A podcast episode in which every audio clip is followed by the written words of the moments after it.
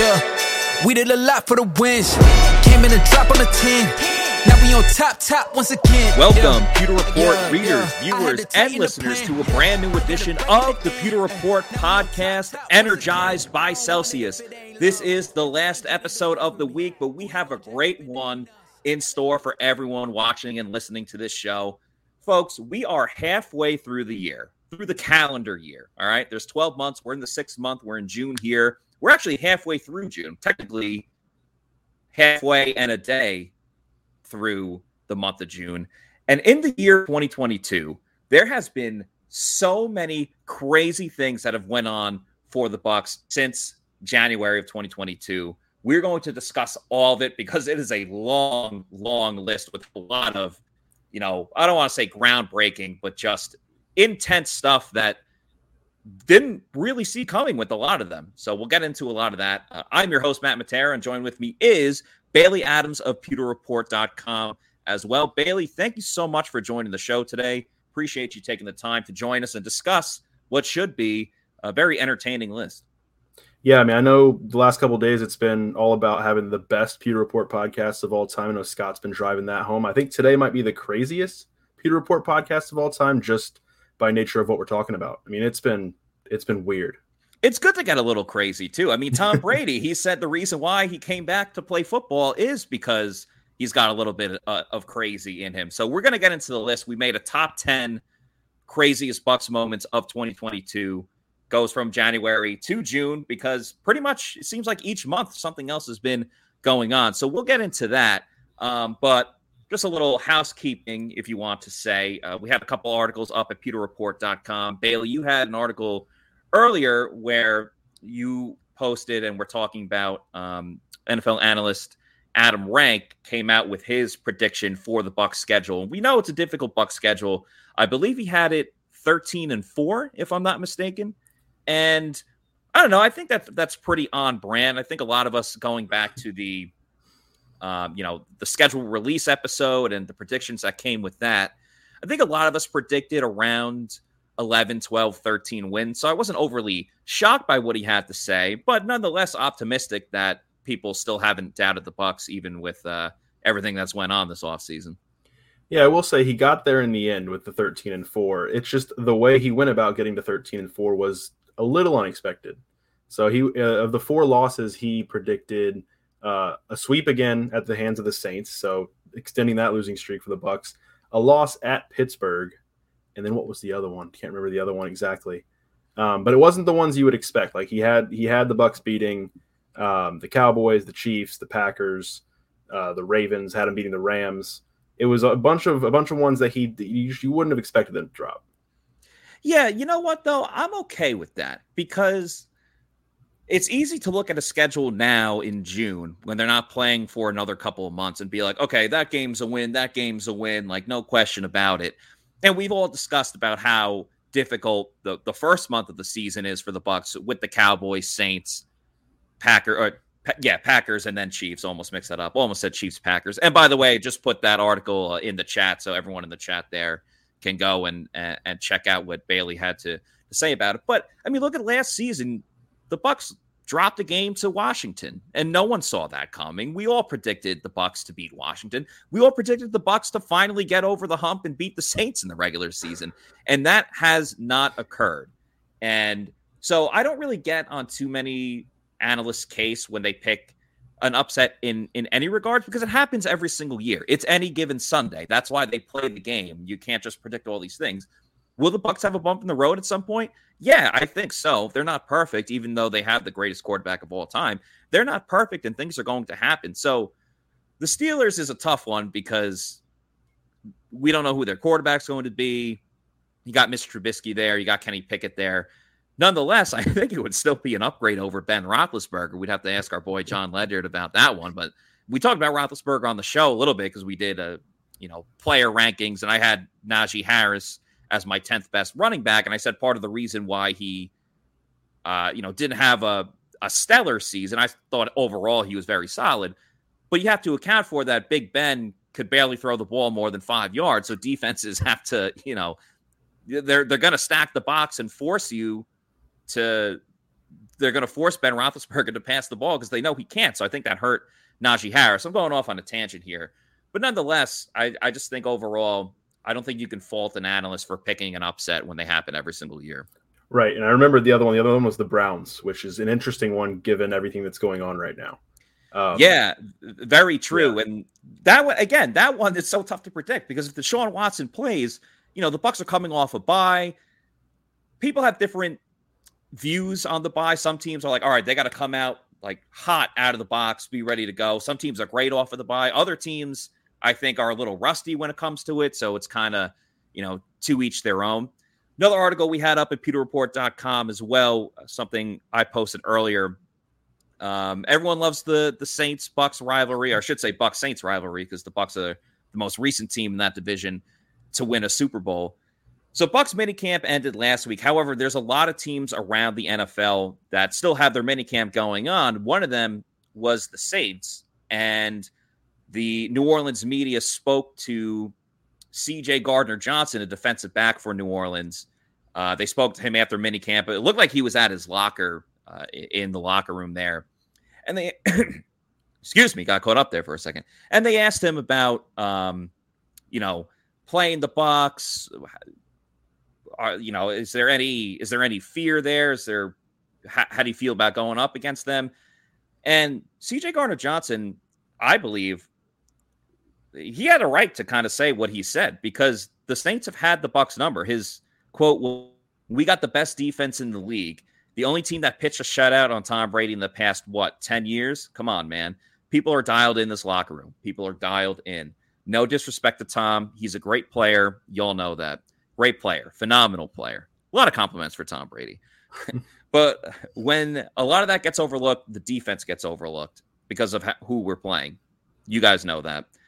And then he says in quotations, the defense versus Tom Brady, not the Saints, not the Saints versus Tom Brady. That's how I'm feeling right now.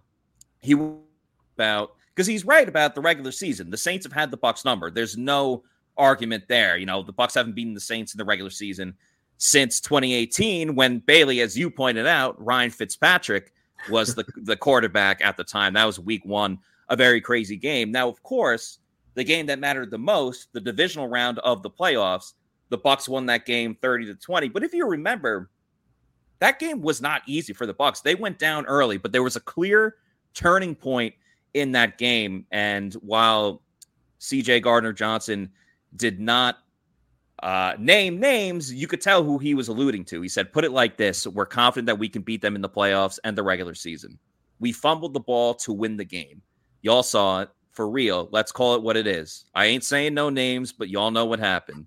That fumble messed up, right? That fumble messed up the game, and I ain't saying no names. It's football. We ain't worried about none of that. We can beat the GOAT four times, beat them consistently. Let's take them out we sweep our division consistently every year. What are we worried about? Let's stop sending shots at single individuals. We single handedly dominate our division every year. We dominated last year and we were on the bubble. He's talking about the fact that they almost made the playoffs despite the record that they had, and they obviously went through the division very well. They didn't sweep the division this year. The Saints went four and two, but to his point, they went undefeated in the division two seasons ago, six and zero oh there, and they went five and one in 2019. So the Saints have went 15 and 3 in the division over the last 3 years, which is very impressive. And uh, I you know, I respect what he's saying. Like I'm still taking Tom Brady almost over and the Bucks almost over like every team, but he's right in what he said about playing the Bucks. The, the, the Saints defense in particular, I don't think should necessarily be extremely worried about the Bucks because they've played so well against them. And there's only two teams that can really say that. It's the Saints and the Rams, obviously the two teams that have caused issues for the Bucks over the last 2 years, but I see some people getting mad about it and, and things like that. But he's not wrong. Right. Right? I can't I can't fault him. Yeah, I mean he's the Buck the Saints have had the Bucks number over the last three, four years almost. I mean, really, if you look at it in a wider picture, yeah, the Bucks have gotten some wins here and there, but the Saints have have been on top of them in, in most years. But I think the the wider point is the the Saints shouldn't have any fear about playing the Bucks. There shouldn't be any fear there. You know, they know they can beat them. The wider picture, of course, the Bucks can still get swept by the Saints and still win the division. They did it last year. So on the Saints end of things, it's you know, can you can you play over the course of a whole season? Can you put yourself in a position to win the division again and steal that crown back from the Bucks? Because last year, yeah, I mean, as a Bucks fan, you have to hate that your team lost to the Saints twice, but at the end of the day, you can say, you know, you're the NFC South champions. The Saints didn't make the playoffs, so if you got that and you got the the playoff game, which he talked about, and yeah, I mean that fumble did turn the game, but on the whole, it's you know still the Bucks division right now. I know the Saints have had the Bucks number, but you know the Bucks are defending NFC South champions, so we'll see how things play out this year, I guess. I also don't think it's the best idea to give any type of you know more of a reason for Tom Brady to go out and beat a team. Like Tom Brady already has a chip on to add to the size and chip that he is on has on his shoulder by you know taking some jabs at him now in June before the season really gets here. But I, I understand what he was saying, and uh, we're going to get into the list of the top 10 craziest things that have gone on this year for the Bucks. But first, I do want to tell you guys about the proud sponsor of the Pewter Report podcast, Celsius Energy Drinks, and their fast brand protein bars. Guys, Celsius fast brand bars are legit. I mean, we all love Celsius because of the flavors that we got going on here, but their protein bars are at the same level, if not better. You got 20 grams of protein in these bars. The taste is fantastic. They got the white chocolate cookies and cream along with the salted caramel peanut crunch. They're great for, you know, sometimes maybe you oversleep and you got to skip breakfast, so you got to get to work. Have that on the go helps you get through your day there. It's great right before the gym. You know, you're going to get a workout in, want to have a little something in your stomach, but not too much. Uh, it's great for that too. It's a much healthier dessert than going and having, you know, ice cream or strawberry shortcake, wherever you want there. But another thing I've been told too is um, if you want to enhance your dessert, say you are going to have ice cream, you know, having a cheat day, gonna enjoy that ice cream, put a fast brand bar in the microwave, warm it for a little bit, you know, and then put that in your ice cream. It just en- enhances the entire dessert. So Celsius fast brands uh, so many great different things between the taste, the use.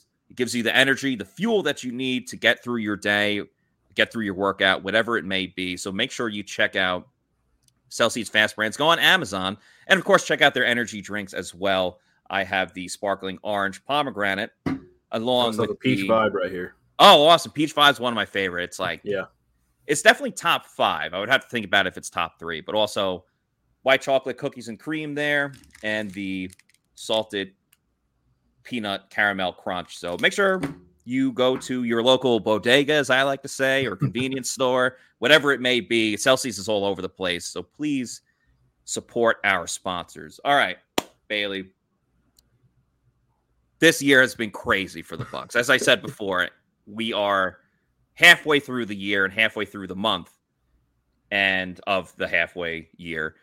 And from the things we've already seen, it's been out of control isn't the, the correct word, but it seems like every single day there's something else going on that is just insane, crazy. Don't expect it. Stop what you're doing and get to a computer so we can start writing up a story or, you know, sometimes do a, a, live podcast or emergency pod, as we like to say. So we are going to get into the top 10 craziest moments from 2022. And just to preface it, because it's only the year 2022, the Bucks have only played so many games in this year. So it's not just the games themselves, it's the storylines, it's the drama, always with the drama. Uh, that's a little Sopranos quote, quote for you right there. Um, there's a lot of different storylines, some true, some not true, some 100% all the way, some eh, not 100% sure about that. So there's a different criteria for all of it. But starting off with number 10, I would say this one on the insane crazy scale is not that high, maybe like a 3.2. But I think it's more of the contract itself that is more surprising and exciting than anything else. So number 10, we have the Bucks re-signing Leonard Fournette to a three-year deal worth 21 million and uh, could get all the way up to 24 million. Not necessarily crazy, but the reason why I put this on my list is for the mere fact that once the season ended, once they lost to the Rams and their season was done, I did not think Leonard Fournette was going to be back. I thought there was a possibility, but the big thing going into last season was the fact that Lombardi Lenny wanted that big contract or at least a little more security. And it seemed like he was going to go wherever he was able to get that. He loved playing with the Bucks and still does because he's still on the team. But it was more of a issue of, you know, he's he's got a family to feed. He's got to make sure that financially he's all right. So that's why I didn't think Leonard Fournette was going to come back. Then I thought, all right, well, what if he finds himself in another situation where he's not getting the offers that he really wants? Maybe he'll sign another one year deal get that prove it deal, and at least be on a team that he's familiar with, just won a Super Bowl with, and had success the following year. And can at least, if he's only going to be on a team for one season or have a one year contract, he's going to be on a winning team. But nope, I think it worked great for both sides. The Bucks get Leonard Fournette, who they know is going to be their bell cow for the next three seasons. Don't even have to really think twice about it. And they get Leonard Fournette gets, you know, three years on his deal gets a nice payday there. I think it worked out well for both sides, but was surprising because I thought the Bucks were going to be ready to move on and find a uh, a cheaper option, kind of like they did with drafting Rachaad White. But nonetheless, Lombardi Lenny is back in the fold. There was there was two points where I thought, you know, all right, that's it for for Lombardi Lenny in Tampa. It was, you know, at the end of the season, I was like, all right, I don't necessarily think he he'll be back. And then once Tom Brady retired, I was like, okay, he's definitely not coming back. They're just going to start fresh at the position they'll find somebody, find a cheaper option, spend that money elsewhere. And um, you know, it really just didn't seem like a fit. Like, why would you bring him back when you have to, you know, now find a quarterback, find out um, what you're going to do at receiver, you know, at cornerback with Carlton Davis, and then you know Tom Brady unretires, and it's like, okay, well now that Brady's back, he likes Lenny. Lenny plays well with him. You know, they talk they talk about how they can kind of ad lib with each other. Does get him into trouble sometimes, as they will admit, but they're able to ad lib. They're on the same page. So once Brady came back, I was like, okay, I, I could see Lenny coming back. But yeah, like you mentioned, with the three years, it seemed to be a bit of a bit of a surprise, and that's probably part of the reason it lands on this list. Um, I believe they do have the out after one year, right? Um, but yeah, still, I mean, to to the, the, way the progression of everything, the way everything went with uh, Leonard Fournette this offseason definitely is uh, not what I expected.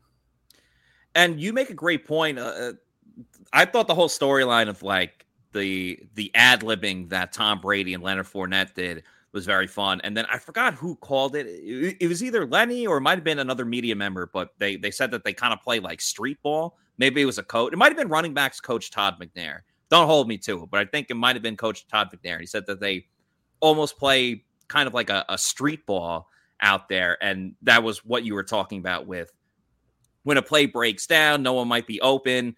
Tom, obviously, while a dual threat quarterback is not the most fleetest of foot, he's got to get rid of the ball. Lenny will stop what he's doing and just run his own route to make sure that he's open. Or if he's engaged with the blocker, he'll let that blocker go so then he can create a window of opportunity for himself to get the ball and uh, and move up the field.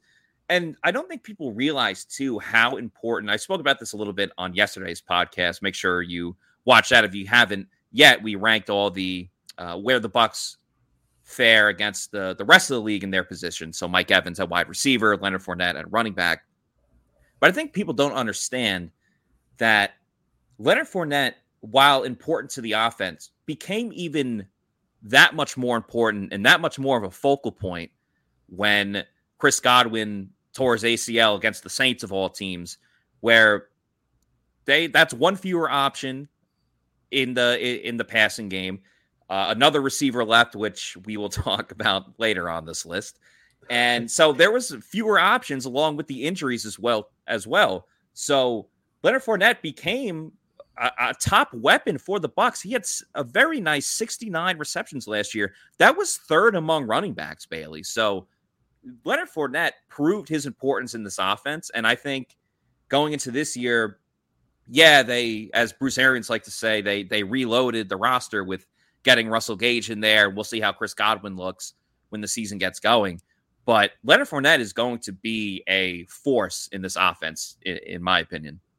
Yeah, no, I, I, think so. And like you said, he became. It, it, got to a point where, you know, he was banged up late in the season and, and even into the playoffs, and you were kind of wondering, you know, with that game against the Rams, like, come on, you know, you're going to need to get Lenny back. And even not at 100%, he came out there and he's, you know, he scored that, that key touchdown late to tie it. But, you know, he was, he was a factor in that game and the Bucks needed him to be because of, you know, what happened with Chris Godwin, what happened with Antonio Brown and just where they were in terms of their receiver position in general.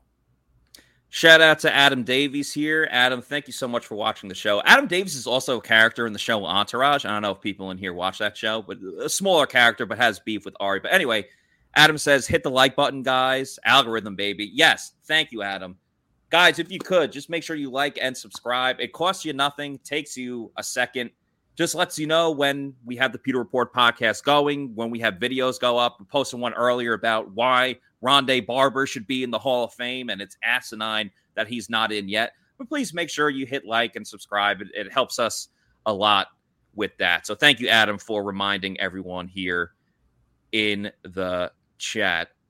Number nine on this list, staying with the contracts, but this one was more of a saga more than anything else. And number nine, what I have is the franchise tag saga between the Bucks and Chris Godwin and Carlton Davis. So when the deadline was coming up, it was a big question of are they going to franchise tag Carlton Davis? Are they going to franchise tag Chris Godwin? They can't possibly franchise tag Chris Godwin for a second season. Should they franchise tag Chris Godwin? He's got the ACL injury. What type of in, what type of uh, situation he's going to be? They have to franchise tag Carlton Davis. He's their number one corner. He needs to be back. So the way it all played out, they did not franchise tag Carlton Davis. They did put the franchise tag on Chris Godwin. However, a little while later, they were able to sign Chris Godwin to a three-year, $60 million deal with 40 million guaranteed. And they signed Carlton Davis to a three-year, $45 million deal, which is a 15 million per year. And the importance and the significance of this being at number nine is one, what I just talked about of which player do they give the franchise tag to? Do they give it to one or the other? But two, the Bucks played this unequivocally 100% perfect. Okay? Look at the deals that some of the wide receivers in this league have been getting. You know, whether it's uh, Davante Adams, um, who was the other big contract this year? Tyreek Hill got a huge contract these wide receivers, and they're all deserving. I think Chris Godwin is very deserving of a huge contract as well.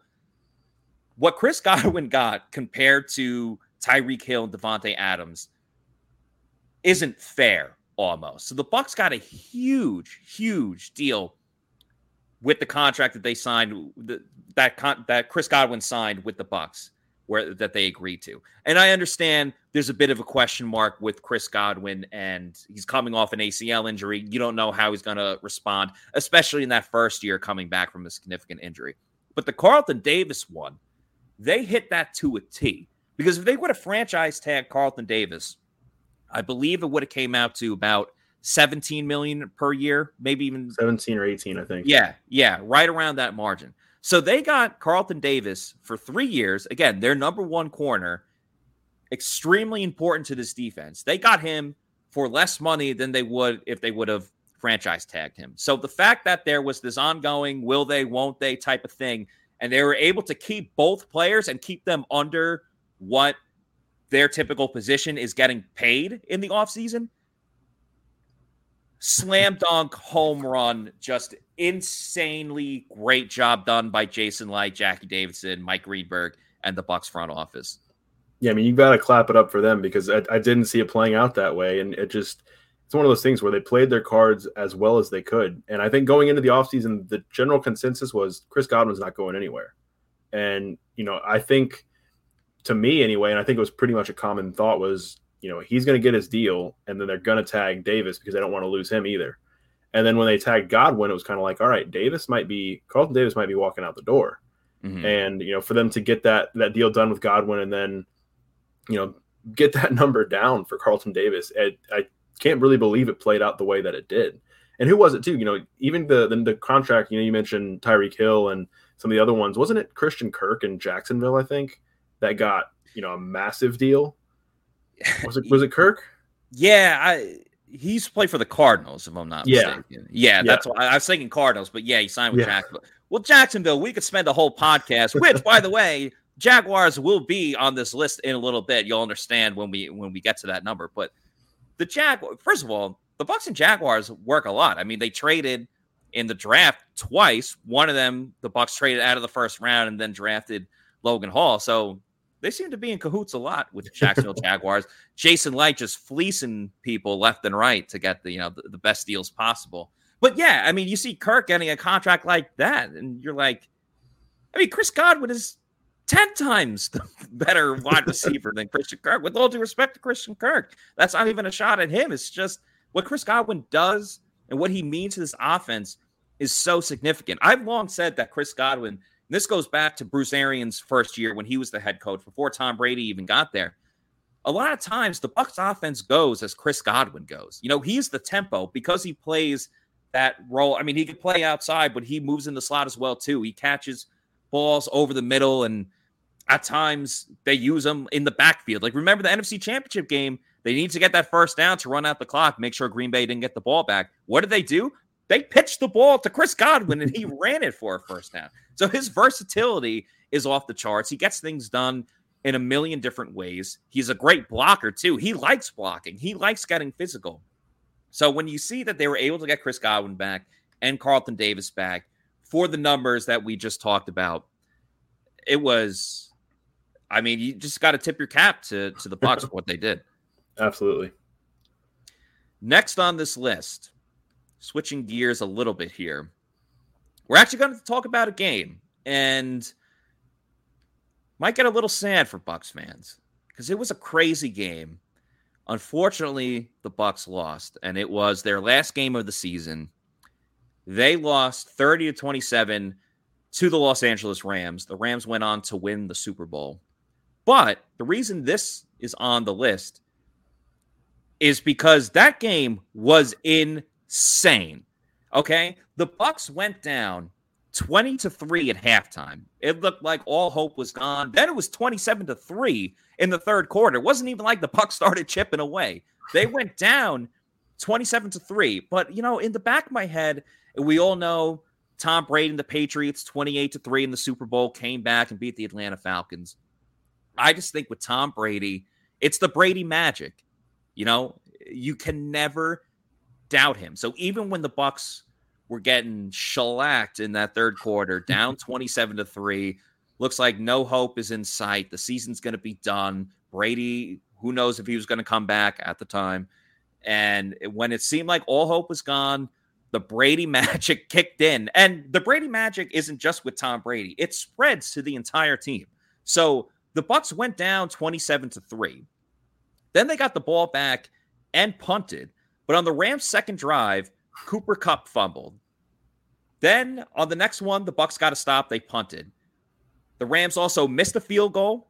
They had that long snap that went past Matt Stafford and uh, was recovered by JPP, I believe. And also, uh, Cam Akers had a fumble in the fourth quarter. And you mentioned before, Leonard Fournette had that touchdown late in the game to make it 27 27 before inevitably um, the Bucks blitzed when they shouldn't have blitzed, and Cooper Kupp caught the ball and set them up in chip shot range for a uh, game-winning field goal to lose 30-27. But the fact that the Bucks were able to hang tough, get those turnovers, understandably so, a lot of it was luck. You know, a bad snap that goes over the quarterback's head, a fumble when you're in a situation where you know you can't fumble the ball and you still fumble. That's a little bit of luck involved, but that's the Tom Brady magic. You can't explain it. They just go out and it, it, it affects people in all these different ways. The, and as Adam Davies says again, shout out Adam, always contributing to the chat. He said, "Man, that fourth quarter was wild.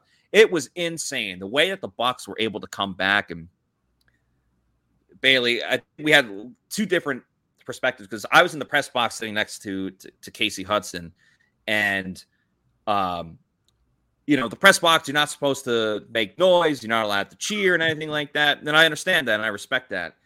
When Leonard Fournette s- scored to tie the game up, there were some there were some rumblings going on. You know, there were some gasps and, and things like that. So uh, I don't know what your take is on it. yeah, that was like just it was just like what is going on here?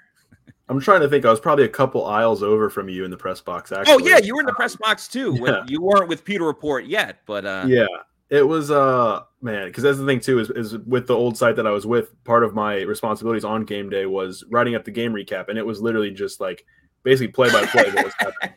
And so i'm just, you know trying to keep up trying to keep up with piece this of paper and throw it out. I mean obviously you're typing but the proverbial yeah. paper just toss it in the trash. I was trying to keep up with this game and it just it just felt you know it felt hopeless at a couple different points and then it gets to the point where it almost felt like the comeback was supposed to happen because the Bucks turned the ball over right before that snap that went over uh, Stafford's head or went past Stafford. The Bucks had turned the ball over right before that. I think it was the play before that. And then the yeah. very next play, you're kind of like, all right, well, this is probably that's that's your, your chance right there. And then next play, snaps past Stafford, the Bucks recover, and they have life again. And then it just they like you mentioned the one I think it was Akers in the fourth quarter. Lavonte, I think, recovered that one. Yep. Um, and then when it got to 27-27, you're like, all right, I mean, this is, you know, this is the moment right here. You know, you might get to overtime and we'll see what happens in overtime. It was just it was a bizarre game. I think I think the Rams had four turnovers in that game. The Bucks had two themselves, I'm pretty sure, and it was just it was crazy. And the you might be the craziest part about that day was that might not have been the craziest game because I came home I came home from that game and watched the rest of the Ram uh, not the Rams uh, the Chiefs Bills game and that yes! was that same Holy day. crap. Yeah. I got home in time. I think I only watched like either the fourth quarter or maybe the last two or three drives of yeah. that game. But then it went into overtime. And obviously that was in yeah, that was insane too. The Chiefs scored like what? They got the ball with 30 seconds left and were able to drive down the field, whatever it was. And it um, was, yeah. yeah, and, and tie the game up. But thank you for bringing up that other point though, because yes, while all hope was lost, when they tied that game up, it's like, all right, Bucks are winning this game. They're going to host San Fran next week. The Bucks are going back to the Super Bowl. You could write it in right now. And then again, it, that that whole game was like an episode of I don't know if you watched Game of Thrones, but that was essentially like the Red Wedding, where it's okay. we've agreed to this deal. Oh nope, things are going to change. Up, oh, the Bucks come back, and then wham, they're done. like the, the you know the, the all the comeback, all the comeuppance was for nothing. The Undertaker, you know, just came back and you know and, destroyed it. So Ugh. that game, yeah, r- roller coaster of emotions, especially in that fourth quarter where it's like, all right, it's over. Oh, they got a turnover. Oh, they turned the ball over. Oh, they got the ball back. Like, wait, yeah. what is going on here? It I mean, was there's a reason you talk to some of the players, you know, in the last couple weeks during OTAs, mini camp, and you know, each of them gets asked about that game, and they're like, "I'm still not over it." And there's a reason they're not over it is because of just how emotionally taxing that game was. And you know, you have that chance. I don't remember who it was, but someone was talking about. You know, they get the game back to where it's tied, and they feel like really good. I think it might have been Jamel Dean was talking about it, saying, yeah.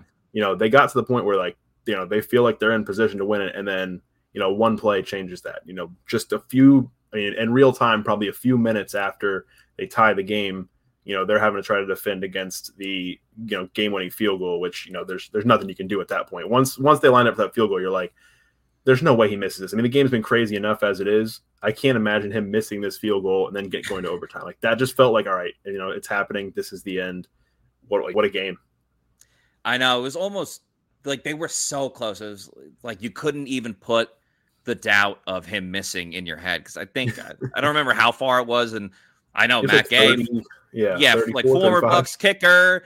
I was having flashbacks to the Bucks Giants game when he missed the game winning kick when the Bucks had that huge lead and the Giants came back, and so I was, I was like, oh, maybe that could happen. And uh, again, he had missed that kick a a couple minutes ago in the game, but it was just like it was so close in range that I don't even think that he can miss that. Number seven on our list kind of a catalyst from the Bucks losing to the Rams. You go into the offseason, some more stories coming out. And so number seven on here, it could have been lower. I think you might have had a little bit of a disagreement with this one, but for the sheer silliness and ridiculousness of it, number seven on our list is the alleged, and I want to reiterate, alleged feud between Tom Brady and then Bucks head coach Bruce Arians. Uh, there was a report that Tom Brady and Byron Leftwich would come up with a game plan, and then on Friday, Bruce Arians would stroll in and be like, nope, nope, nope, cross it out with the red pen.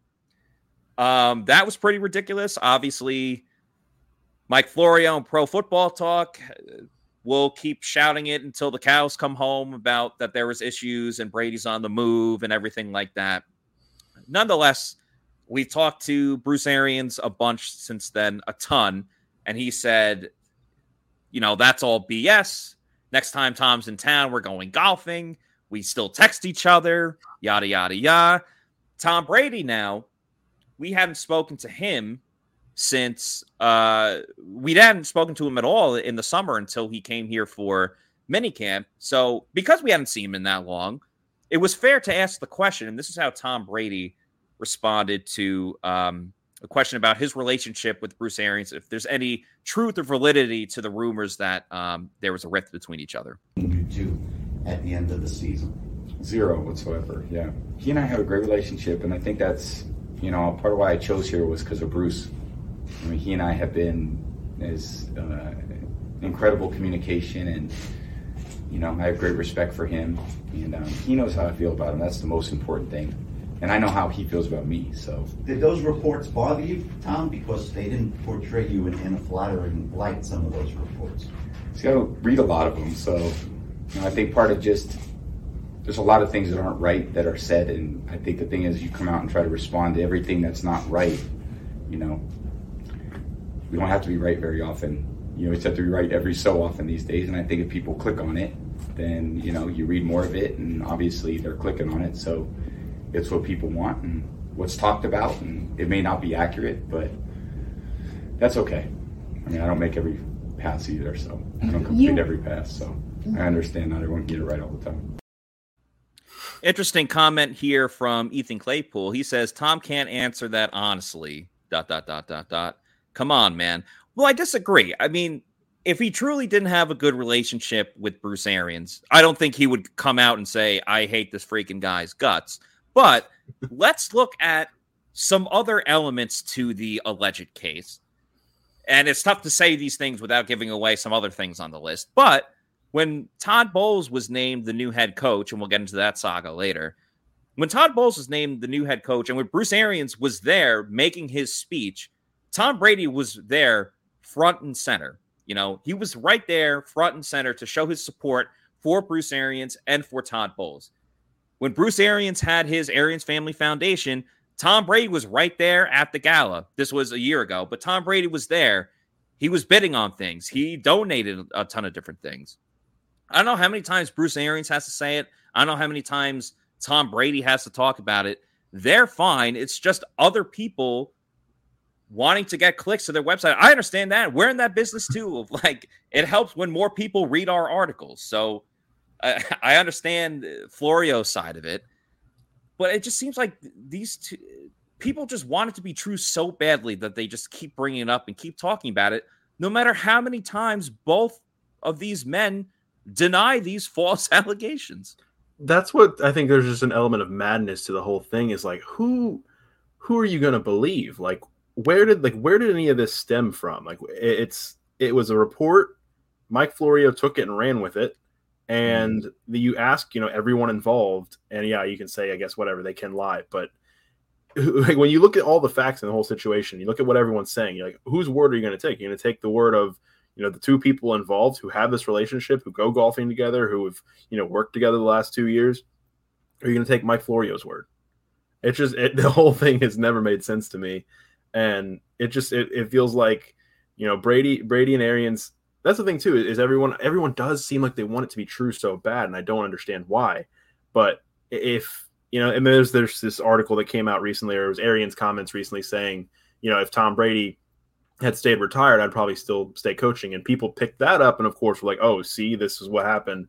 Brady forced him out by coming back no, no I, I that's not what he meant that's not what he implied. what he was saying was you know like he said all along his plan was succession and yes. you know, he didn't want to leave Todd Bowles and, and the coaching staff in a position where they didn't have a quarterback.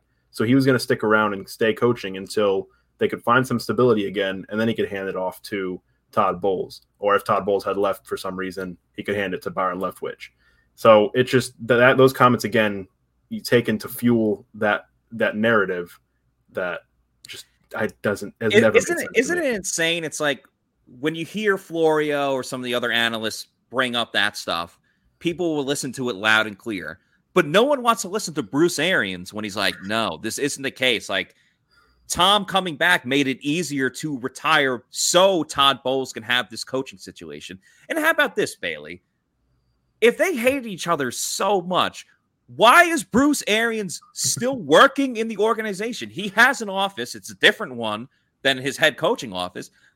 But at minicamp, Bruce Arians was right there. He was there with a straw hat, enjoying himself, talking to Tom, talking to the offense, talking to the entire team.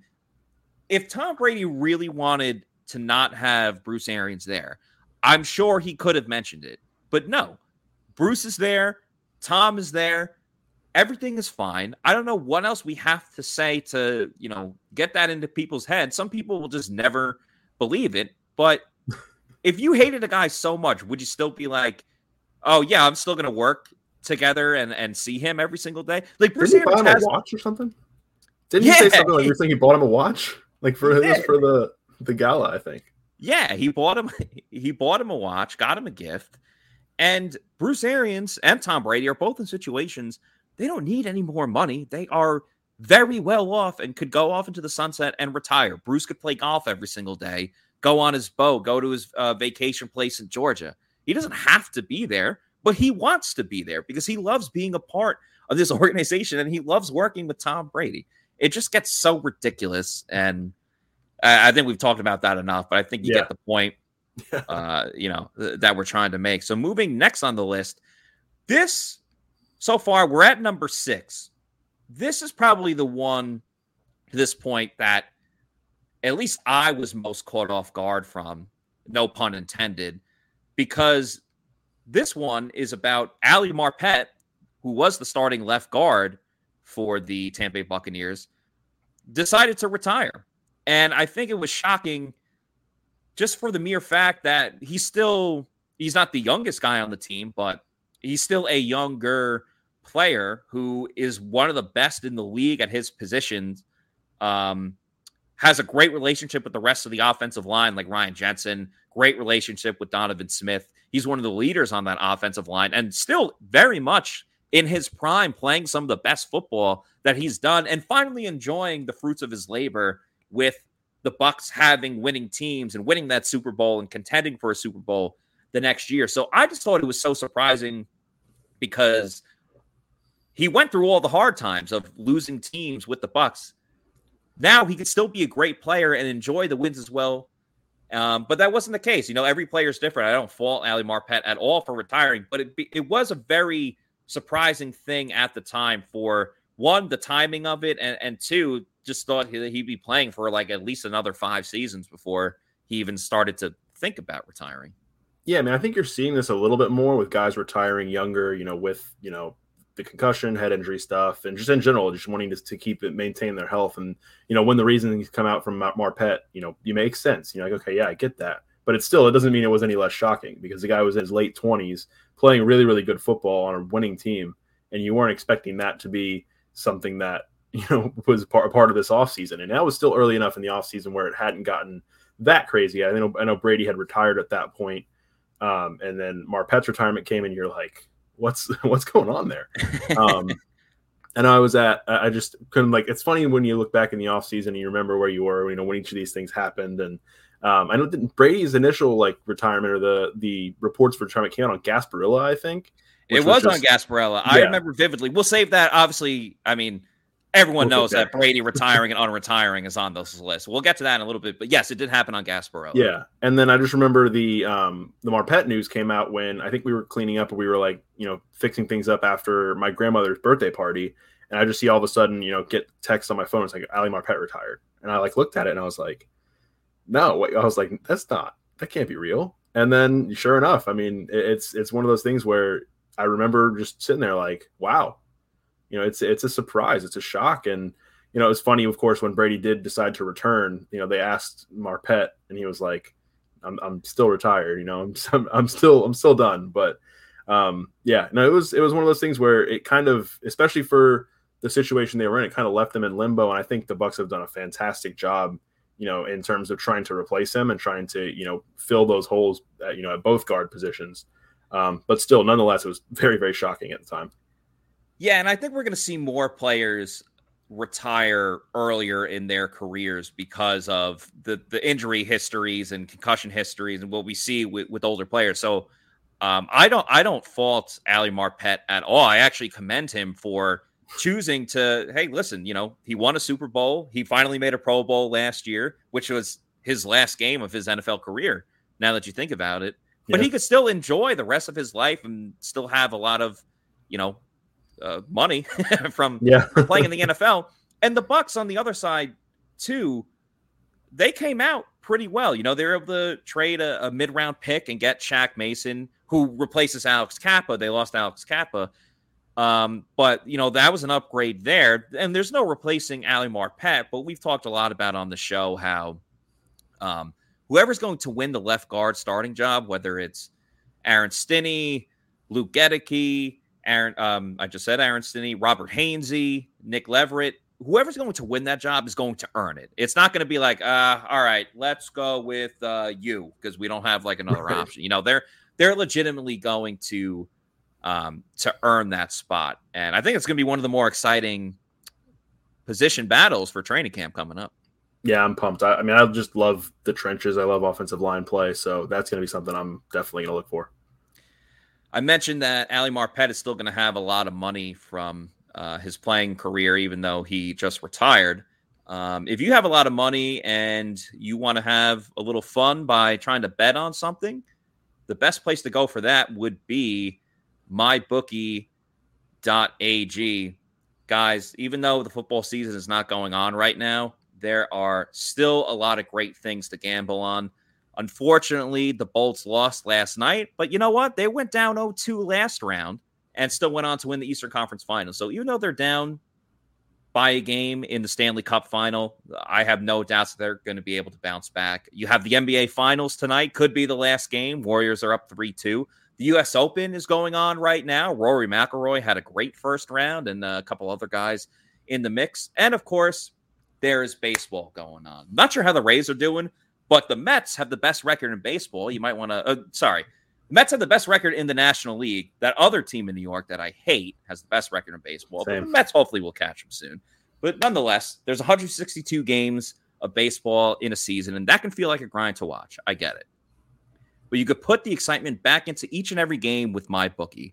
Run lines, money lines, props galore, first inning no run, my personal favorite bet in all of sports. Nobody gives you more opportunities to win than MyBookie. Getting started is simple. You deposit up to $1,000 and play with $500 instantly. Just use the promo to claim a MyBookie deposit bonus. Whether you're a diehard fan or a newcomer to the sport, there's never been a better time to join the MyBookie family.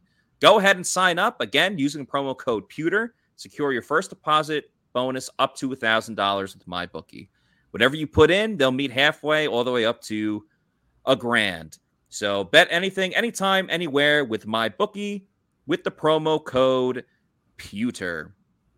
Next up on this list, Bailey, as we get halfway through, we'll try to speed it up a little bit. We are almost an hour into this show, and we appreciate everyone uh, that is watching and listening with us. Number five on the list, we are halfway through.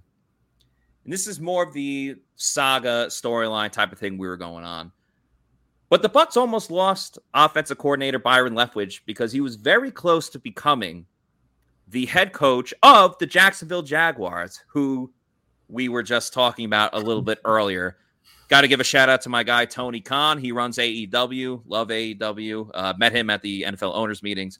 But I think the big thing that fell through was not many people want to work with the Jaguars general manager right now at the time. And I mean, we had the story on PewterReport.com. Like it was reported, it was confirmed by a couple different sources. It seemed like a done deal. Byron Leftwich was going to Jacksonville, and then the questions were going to be who's going to be the next offensive coordinator for the Tampa Bay Buccaneers. Nonetheless, that did not come through. Byron Leftwich is back running a team that still has Tom Brady as your quarterback and a lot of good offensive weapons. Uh, Bailey, just your thoughts on the way it went down and how happy are you that Byron Leftwich is back? Yeah, I thought he was gone. I think everybody thought he was gone because it was, you know, got to the point where it was being reported that he was gone, that it was it was happening. Um, and then you know there was just some final details to iron out, and then you kind of start to hear, you know, doesn't want to work with the GM. You know, they're still trying to figure that whole situation out, and then you're still it's still like in the back of your mind thinking like, okay, it's it's probably going to work out. He's probably going to end up there, and then they go and make a hire, and it's not Byron Leftwich, and you're like, all right. I mean, the, the Bucks at that point had to feel pretty good about you know retaining their offensive coordinator. I know, you know, Byron deserves to be a head coach. I think everybody can agree with that. And I think, you know, he's going to be a head coach at some point. And in a sense, you know, yeah, maybe he was he was going after that job and there was the ties to Jacksonville, but it feels like, you know, it's probably for the best that he did end up in Jacksonville. I know like coaches are always going to you know bet on themselves and put themselves sometimes in bad situations and get the team out of those bad situations, but I mean, do you really want to step into what Jacksonville is right now?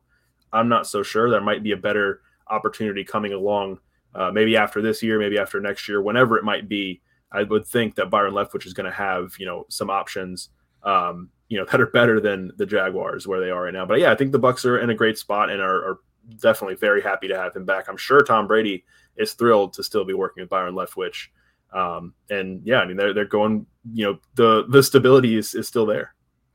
I couldn't agree with you more that like why would you want to go to Jacksonville where it just seems like a wasteland over there in terms of hadn't had success in a while. They had the one year where they made to the AFC Championship game with shout out to your, Blake Bortles. Yeah, I was gonna say your guy Blake Bortles, uh, UCF alum, both of you, and of course Lombardi Lenny before he became Lombardi Lenny, but obviously was a a big part of that team. And it just seems every year obviously there's head coaching changes, but there are definitely teams when there's a head coaching change that are way more appealing than others. For example, you know, if the Cowboys decide to fire Mike McCarthy next year, I know they have Kellen Moore as the offensive coordinator, and he would probably end up becoming their head coach. But let's just say Kellen Moore wasn't uh, a, an option for Dallas. Like Byron Leftwich would be crazy to not go to Dallas versus going to the Jacksonville Jaguars? Or, you know, what if there's another team they got a coach that just wants to retire after, but, you know, they got a pretty good defense and they got a young up and coming quarterback. And I guess Jacksonville has that with um, Trevor Lawrence, but still, uh, they're going every year. There's going to be a lot of options, at least like three or four options. And regardless of who was available last year, I think the teams this year Jacksonville still might be in the mix. You never know. They fired Urban Meyer after a year. Obviously, Urban Meyer did that to himself. I'm not defending him in any way, shape, or form. But there's going to be a better option for Byron Leftwich when it comes to uh, becoming a head coach in this league. And he will be a head coach sooner rather than later. Number four on this list, Bailey, getting back into a rumor that was asked and not really responded to and that was the rumors that Tom Brady wants to get minority ownership of the Miami Dolphins and play with the Miami Dolphins and team up with Sean Payton, who was the Saints head coach, um, and go down there to Miami. Now, when I first heard this, I was like, all right, this is BS. I also didn't necessarily think it was going to happen because Brady was still under contract with the Bucks, and I don't think the Bucks would just let him go for nothing.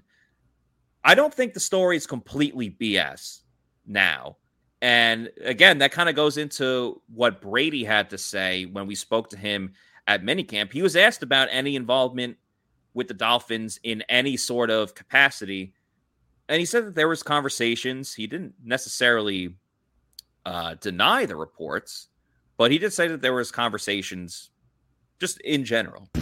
A part of the Miami Dolphins in, in any situation in any circumstance. Any truth to those reports, Don? About me going to jo- joining the Dolphins in any capacity. I mean, it's again. I had a lot of conversations with a lot of people, as I've had for the last three or four years in my career, about you know different opportunities when I'm done playing football. So.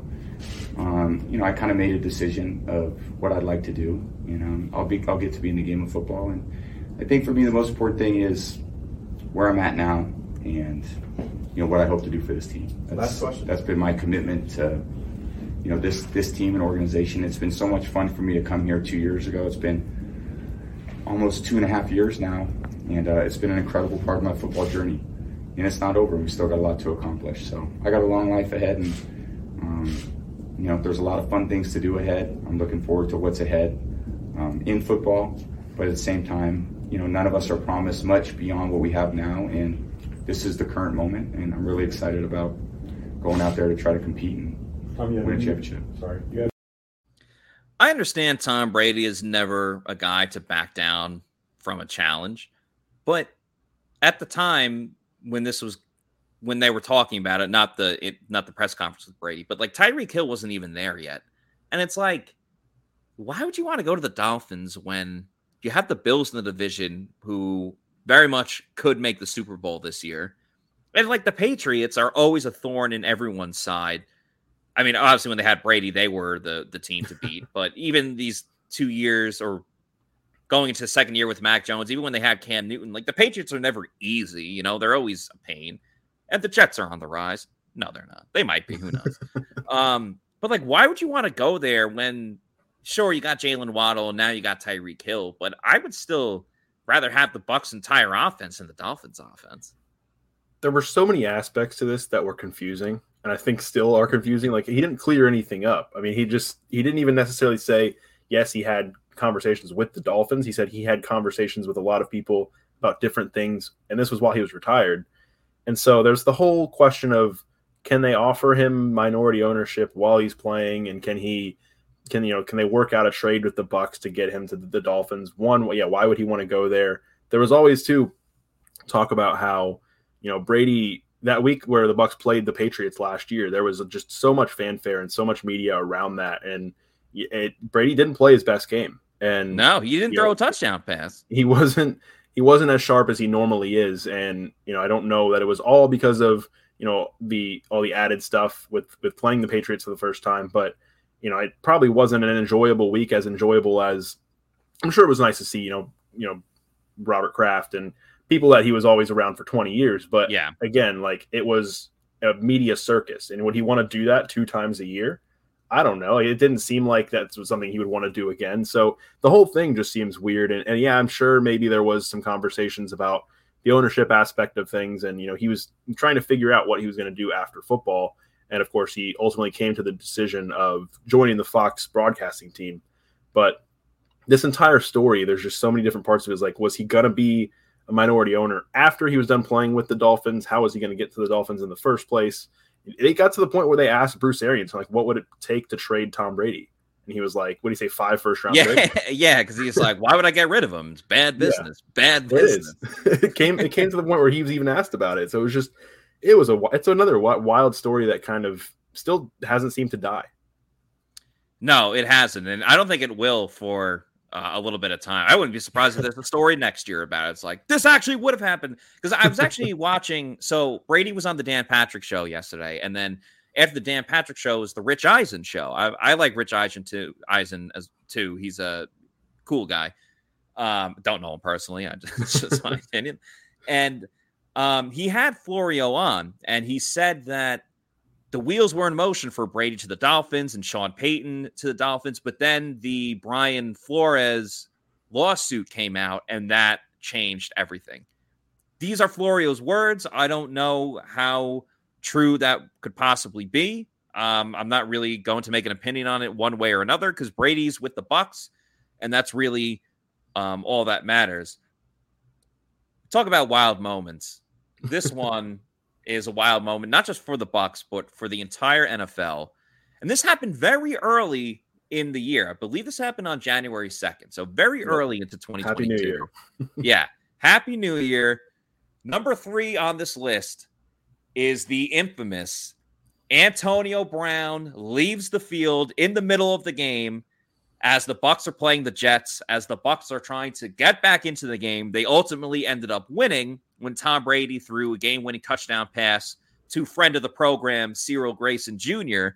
and the Bucks defeated the New York Jets. Bailey, this like I don't even know where to begin with this. There aren't words. There are not words. I, I will just say for me it was crazy because at the time I was doing the Pewter Game Day uh, live stream with Jon Ledyard. So I had I also had COVID at the time too. I didn't know that I had COVID at the time. I thought I just had like a cold or whatever, and then I got tested later. So I was doing the live stream with COVID, watching the game, talking with Jon Ledyard. So I had my headphones in and I'm watching the game without, you know, volume on. And I just remember they cut to Antonio Brown with his shirt off, hyping up the crowd and everything like that. And my immediate reaction was like, oh, they must be cutting to like a pregame thing when Antonio right. Brown was like getting ready with the fans. Yep. And then a couple, you know, seconds, minutes later, you see on social media. Then I turn the volume up. I'm like, all right, I have to see what they're saying. And you find out that Antonio Brown left in the middle of the game because he wasn't getting the ball enough, even though he was like the second most targeted receiver in that game and just came off a game where he had what double digit receptions and targets and everything like that. So, where were you when this went on? what was your initial reaction? And talk about the aftermath too, because you had Bruce Arians at the press conference after. This was I mean, this goes in the pantheon of absurdity in the NFL. Yeah, I was uh covering the game sitting on my couch and you know writing up the like live as the game's going on, play by play, writing up the recap, all that stuff. And again, like like both of us, what we do and what like you know, what we do in this on on Sundays, it's like you know you've got to focus on the game. In between plays, you got to probably take care of like write down some notes, write something on your computer, look something yeah. up, whatever. You're kind of just going a mile a minute. And so I probably look down, I look back up, and like like you, I see it, and I'm like, all right, he probably. Like, it look like a, a pregame shot, you know, like they warm up on the field with their shirts off, you know, maybe he's hyping up the fans, whatever. And I was, and I kind of like look up, turn up the volume, and I'm like, it's happening right now. And then like I'm kind of like, what's what's going on? They, you know, they're trying to find answers, we're trying to find answers, and then they cut to the shot of his pads under the bench. You know, one of the of the Buck staffers like puts his pads down, and you're like, I think he just left. I think he quit. I don't I don't know. And then there was the whole did he get thrown off the sideline? Did he just leave the sideline? Was it about an injury? Was it about targets? And you know, even Antonio Brown himself, you know, taking the stance, of course, that it was all along it was about his injury. I was on he was on some podcast where he again like kind of insinuated that it was about targets while still maintaining that it was about his injury.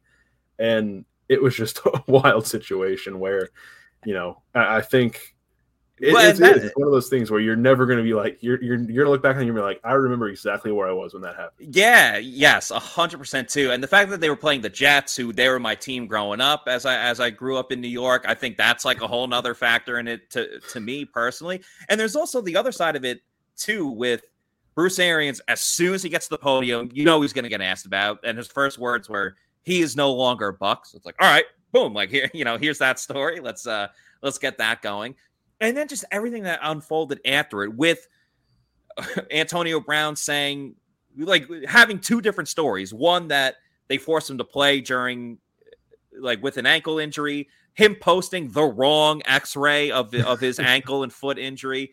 Then he's like I want to go in there and Bruce Arians said no and he said he pointed when he was like, "Oh yeah, he pointed." I don't know why I was imagining like in Antonio Brown's head, he's envisioning Bruce Arians is like a major league umpire being like, "You're out of here," you know, like you know, just going something crazy like that. It clearly was not the case. So, all the different stories that AB came up with, then Bruce Arians, like a couple days later, having to talk about it again, where he's like, "Okay, at you know." At 335, I said this. At 337, Antonio Brown said this. At 338, yeah. 39, I said, and you know, just like a case by case thing. And the fact that it was over Antonio Brown, another thing he had an issue with was that he asked for a bonus that he didn't earn yet. And he's like, the Bucks are, you know, shortchanging me. Meanwhile, the Bucks, the last game of the season, purposely ran like screen passes to Gronk and guys like that to make sure they got their incentives. And they did that with Antonio Brown the yep. year before. Just one of the most bizarre stories that ever happened in the NFL. And it sucked that he left too, um, because they really could have used him in the playoffs, especially that game yeah. against the Rams. So it's one of those what could have been. There was the whole thing too, where like people were like, uh, it was mostly a joke, but it was also like he was pretty close to those incentives that he wanted guaranteed anyway. He was pretty close to them. Yeah. And so everyone was like, did he forget that they have another game next week? Did he think this was the right. last game and that he wasn't going to get his incentives? But it was just, it was bizarre. It, it made no sense. It still doesn't really. Yeah. Uh, another game that you shouldn't leave while in the middle of it is bowling, and the best place to go bowling is at Pinchasers. ladies and gents, if you don't know by now, Pin Chasers is more than just going to your typical bowling alley. They got uh, great deals every single night, whether it's all you could eat pizza, all you could bowl, dollar Miller Lites. You could book uh, a birthday party there for your kids because they got bowling and an arcade room as well. So kids can go bowl and can go uh, play video games in the arcade room too. Food's underrated. Pizza's great. Chicken tendies, awesome. Nachos are uh, very scintillating too. So uh, make sure you go to pinchasers.net to reserve a lane. You obviously have a lot of different locations. So there's going to be location near you, as you see on the screen East Pasco, Zephyrhills, Midtown, and Veterans. Uh, there's one pretty close to the Bucks facility, the Advent Health Training Center. So go to pinchasers.net to find out about all the deals they have, including their brunch deal. A great way to start your weekend by going to Pinchasers. And again, that's pinchasers.net.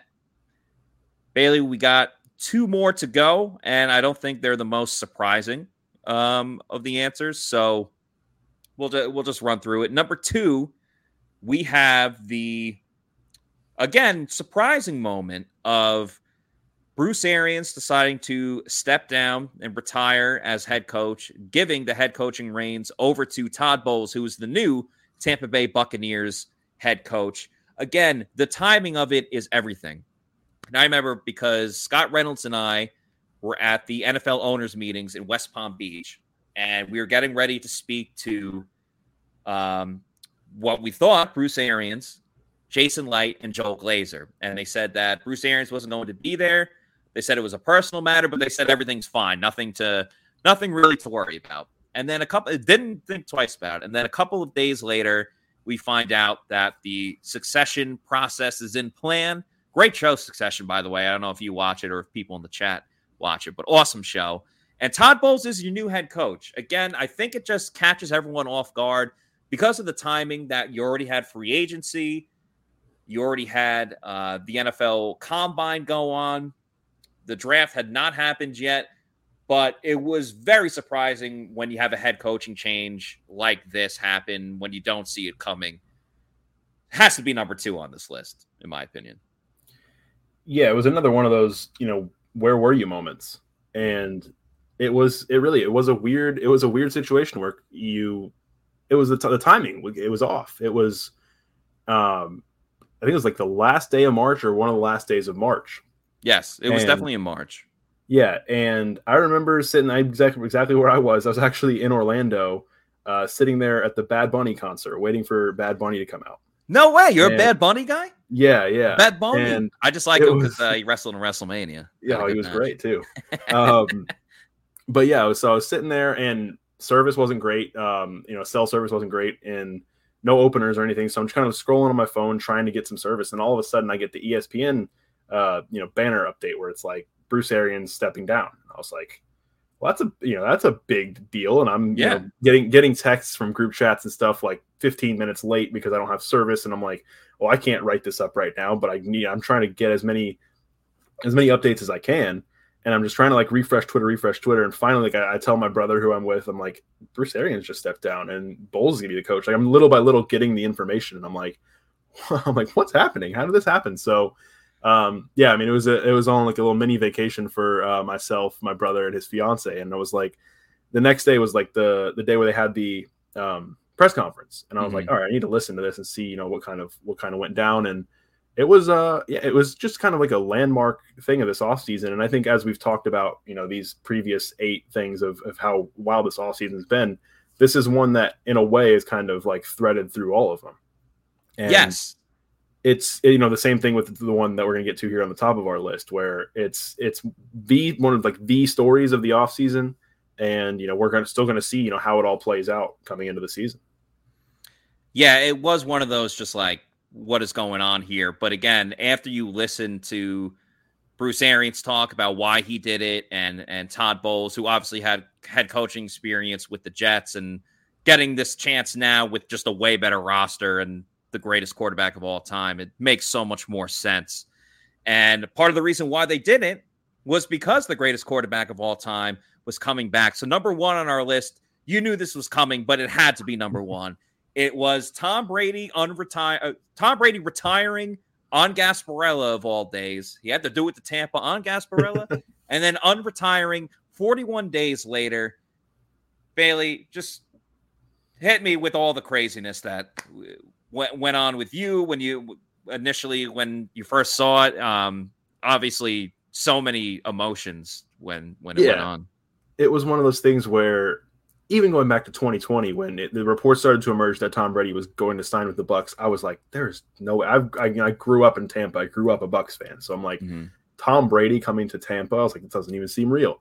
And over the course of two years, there's still moments where you're like, Tom Brady plays for the Bucks. Tom Brady is wearing a Buccaneers uniform. Um, so for that to all come to an end on Gasparilla, you're like, it was like almost like a two year fever dream where you're like, the Bucks won a Super Bowl. Tom Brady was their quarterback, and then you know it, it's coming down, and you're like, just and then the moment you're like, man, could have had another year, and I'm like, he can't. He's going out with over 5,000 passing yards and you know 40 something passing touchdowns, leading the league, having an MVP case. You're like he had more in the tank.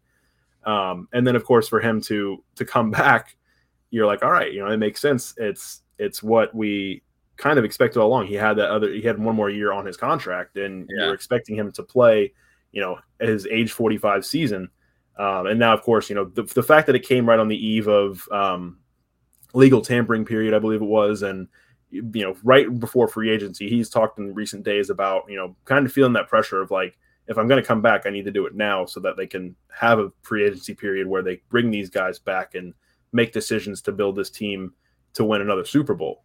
Um, so I mean, yeah, just 40 between 40 days and 42 days, I guess, you know, once the, the aftermath uh, of him coming back, it was just a, a wild time. And again, like we mentioned with it threading in between with the Bruce Arians and, and Todd Bowles transition, it, it makes me wonder because I remember after that Rams game, they asked uh, Tom Brady, and he was you know non-committal in terms of you know I'll make my decision when I make my decision. Bruce Arians said after that game, "No, I'll be back. Like I'm coming back. Why would why would I leave?"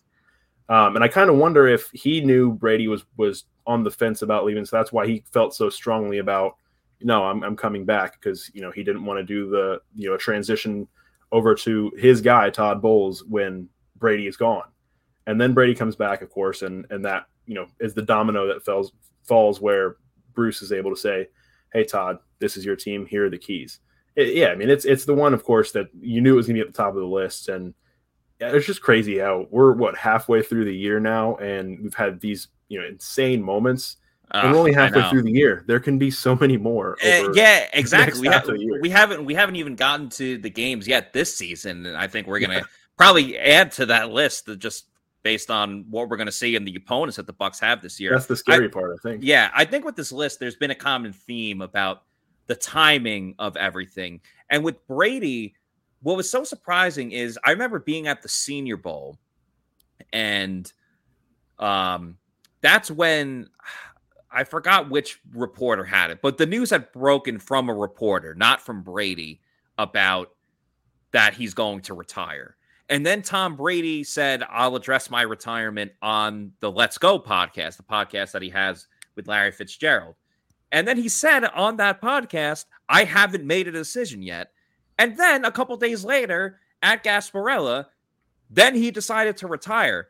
So the whole timeline of that was just bizarre in itself. Because I just remember, you know, it's Gasparilla, everyone's out, people are like, what's happening? What's going on with Brady? I'm like, I don't know. Like, he just made this announcement, you know? And then the fact I never thought Brady was going to retire this offseason in the first place.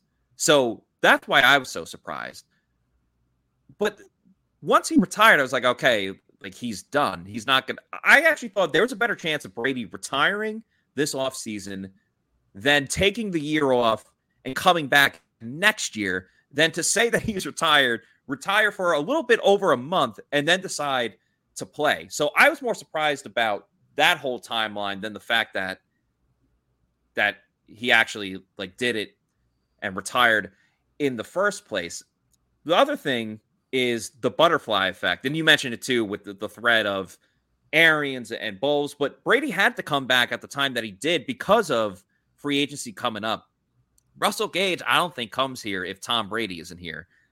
Uh, Shaq Barrett doesn't re-sign the year before if Tom if he doesn't know that Tom Brady is still going to be here. Um, you know, Chris Godwin, maybe he doesn't want to re-sign. Same thing with Carlton Davis. maybe they don't all want to come back if Tom Brady's not here. Gronk doesn't even come to Tampa in the first place. Same thing with probably Leonard Fournette. So the butterfly effect of Tom Brady come to Tampa in the first place um, it was a huge deal. And then the retirement and unretirement is a whole other thing in itself. I'll ask you this, Bailey. Were you more surprised that he retired in the first place or that he unretired so quickly? Mm, that's a tough one. I think yeah. it would probably be that he unretired so quickly. Um, I toward the end of the season, I think it was actually the night before uh, the Rams game. There were some reports, I think, from like locally, like Fox 13 was like somebody was asking him and asking teammates about whether or not Brady was on the fence or was, you know, if they thought he'd be back. And I was like, why are they even asking these questions? I was like, I didn't think that was even on the table. Like I, I was the first I'd heard of it. Yeah. Um, and then you know you get to to game day and you get after the game. he's like, and I'll decide when that time comes. And I was like, oh, he's really thinking about it. So once I like realized he was thinking about it, I was like, okay, yeah. I mean, he's in his almost his mid forties. I know he's at the top of his game, but maybe you know he didn't go out on top with a Super Bowl, but he did go on top leading the league in passing, being an MVP caliber. Still, you know, leave the fans wanting more, as they'll say. Um, but then for him to unretire as like when he did, I think that was just there was a shock value for that. I was again mm. on my couch. I think it was actually a weekend of uh, my friends like bachelor weekend, and I had just can't come home from Orlando and tired, just hanging out with the family. And I get again get you know I see on Twitter Brady returns, and I'm like, I, I think I saw his tweet first, which is rare. You normally see like you know Schefter, Rapoport, anybody yeah. tweet it. I saw his tweet first, and I was like, "Is this?" I was like, "Is this first? Is this Tom Brady's real account? Is this you know? Is there a blue check mark there?" Yeah. Um, and then I'm like, "Is this? It's, no, it's not April Fools. What is like? I'm looking at it, um, and yeah, it, it, was one of those things. And I think you think back to that moment, and you know, I don't know it went on uh, kind of viral on Twitter. Trevor Sikkema's reaction, you know, former Pewter reporter, his reaction yeah. live on their podcast, like it was that moment where everybody think kind of had that feeling where it was just like, "Whoa, really?" Like he's back, and it's been 40 days. Yeah. I think that was probably the more shocking part of it to me. Shout out to Trevor, miss him. I was talking to him recently. Obviously, he got uh, engaged, so congrats again to to Trevor on that. Yeah, there's no other way that we could end this show than with having Tom Brady retiring and unretiring as number one. Uh, but that's gonna just about do it for today's show. Thank you, everyone, uh, for watching. Just want to remind you guys again and listening to subscribe to our Pewter Report TV YouTube channel. Make sure you like and subscribe. It helps with our algorithm. It helps football fans and Bucks fans that might not know about us or our YouTube channel. Helps them learn more about the Bucks by watching our videos uh, on Pewter Report TV, as along with reading our articles at pewterreport.com. SR's Fab Five comes out tomorrow. He's going to be talking a little bit about some sleepers on the Bucks that you should be paying attention to in training camp. But we're going to talk about that a little bit for next week's show coming up. We'll have shows Monday, Tuesday, Wednesday, Thursday. I was about to say and Friday, but no, four times a week during the off season. Um, but again, this has been a great show. There's our top 10 list of the craziest things that have happened this year already for the Bucks. So for Bailey Adams, I'm Matt Matera saying thanks everyone for watching, and we will see you next week for a brand new edition of the Pewter Report podcast. Out. Out. Go Bolts.